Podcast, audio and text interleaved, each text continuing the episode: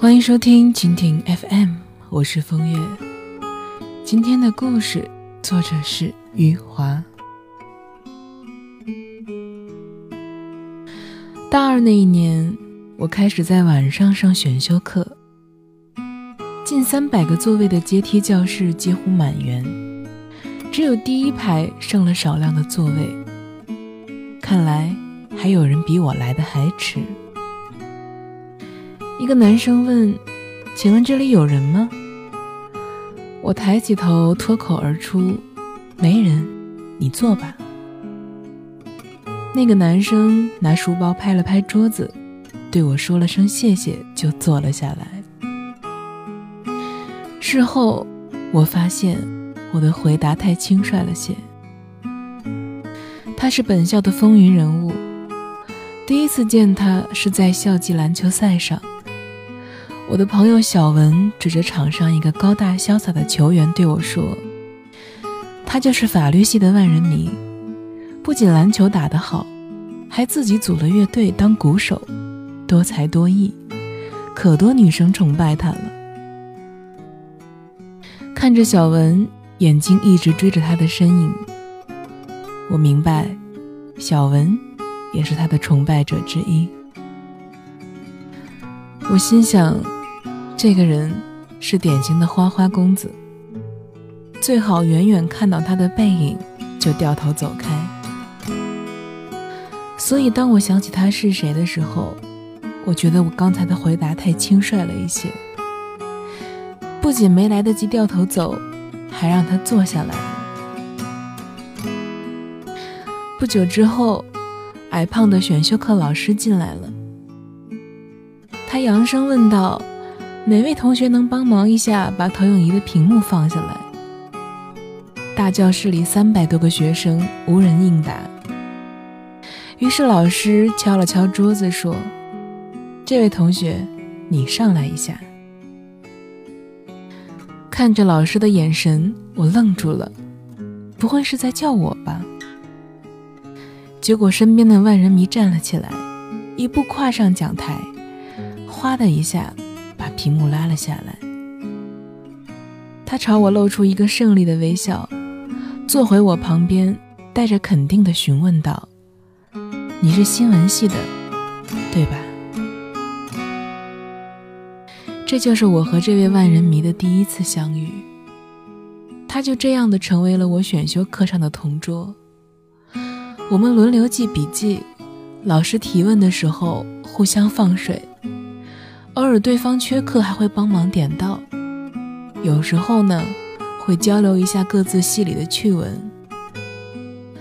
但是有一次，我看到他与一个女伴儿表情亲昵的在我面前走过，我马上想到，我和万人迷的友谊仅此而已。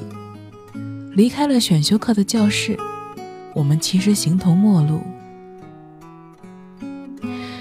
然而有一天晚上随堂测验之后，我刚要交卷走人，他却扔给我一张纸条，上面写着：“时间还早，我们去看电影吧。”他主动的邀请让我十分的意外，有一些微喜的波澜在我心头泛起。我点点头答应了他。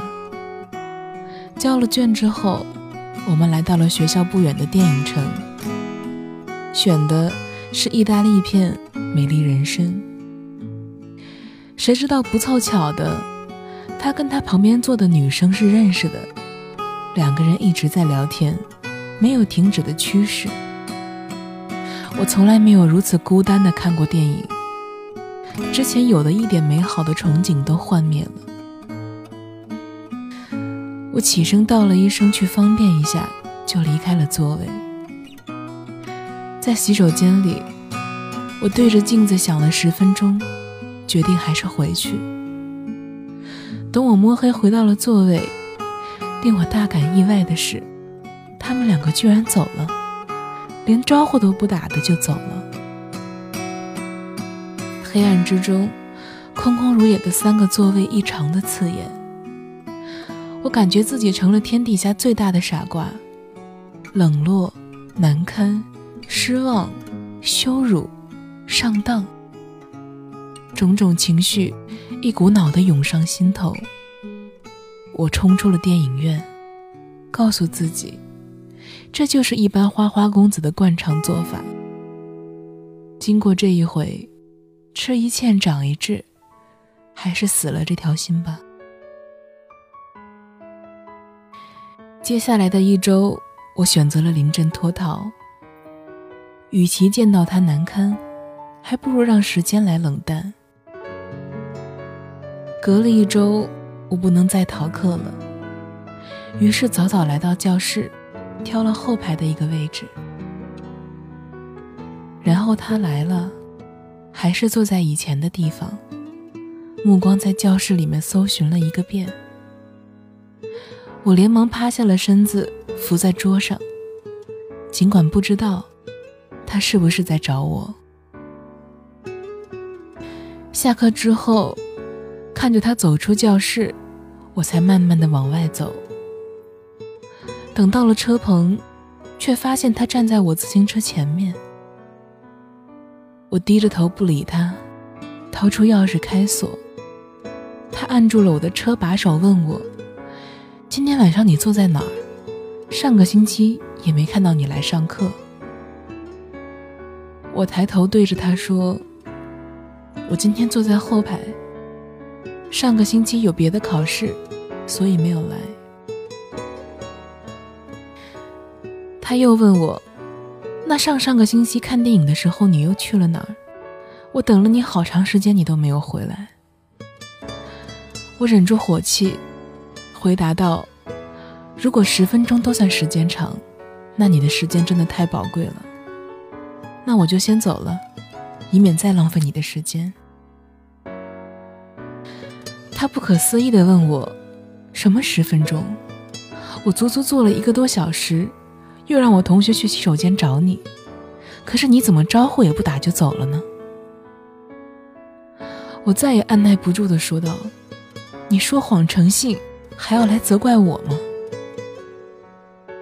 他一副千真万确的神情对我说：“我绝对没有说谎，我同学可以作证，电影院楼上第五排所有的人都可以作证，你别是找错位置了吧？”他一脸的信誓旦旦，我倒愣住了，试着回想了一下，当时思绪很乱，心绪如麻。难道我真的走错了吗？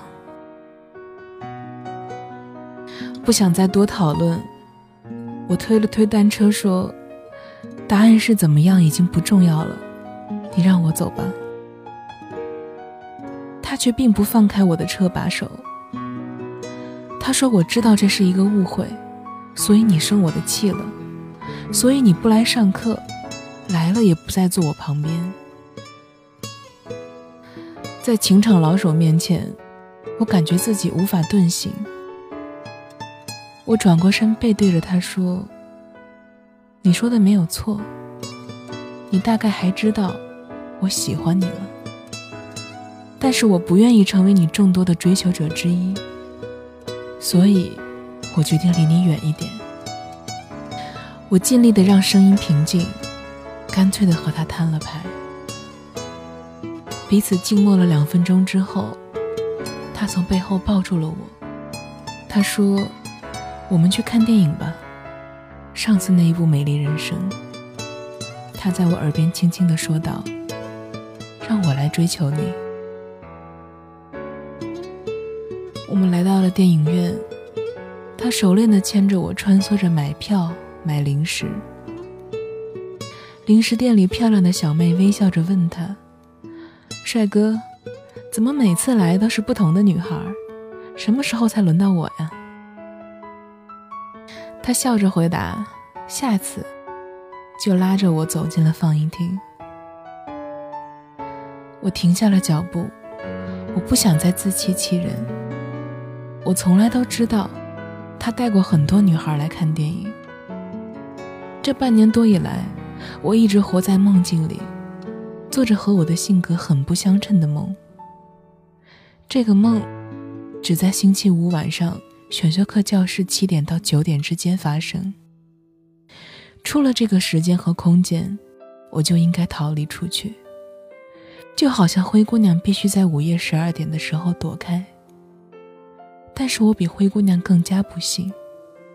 我和王子的未来是无法预知的。我从他的手中抽回了我的手，向他说：“对不起，我不能和你去看电影。”他吃惊地看着我。我继续说道：“请问一下，这是你第几次和女孩手牵手看电影呢？”他重新拉过我的手说：“我是真的希望你做我的女朋友。”我再次挣脱了他。对他说：“我却不愿意成为你下一个记不起的女朋友。”他把手中的票撕成了两半，抛在了空中。也许被女孩拒绝，对他来说是第一次。被女孩示爱之后，又遭到女孩的拒绝，恐怕更是绝无仅有的。于是。我和我的选修课同桌分开了，我们各自找了新的位置。下课以后，各走各的路，彻底的形同陌路了。期末考试到了，也就是最后一堂选修课。我做完了所有题目，起身交卷。前面一位男生给我扔来一张纸条，上面写着。《美丽人生》这周就要下片了，我们干嘛不去把它看完呢？我并没有理睬他的建议，走到了单车棚里。结果他像上次一样，站在我的车前。我犹豫了一下，还是把车钥匙递给了他。看电影的过程中，两个多小时，我们一言不发。终于，还是把这部《美丽人生》看完了。回去的路上，我感觉这是这年冬天最寒冷的一个夜晚。可是我，却宁愿一辈子穿行在这个寒冷的深夜里。忽然间停电了，一路的路灯跳了两下，骤然熄灭。无尽的黑暗来袭，我吓了一跳，惊呼一声，双手揽紧了他的腰。他停下来，抱住了后座的我。凛冽的寒风袭来，他强壮的手臂却扫清了我心底的黑暗。我期待已久的安全感，终于来了。我问他：“第二次去看电影的时候，你对我说过的话，你还记得吗？再说一次好吗？”他搂住我，温柔的在我耳边说：“我喜欢你。过去的事情就不要再提了。我要跟你说你没听过的话，我是真的喜欢你。”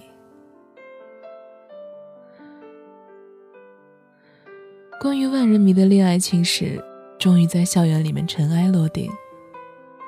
而且听说，这次是万人迷主动追求人家的。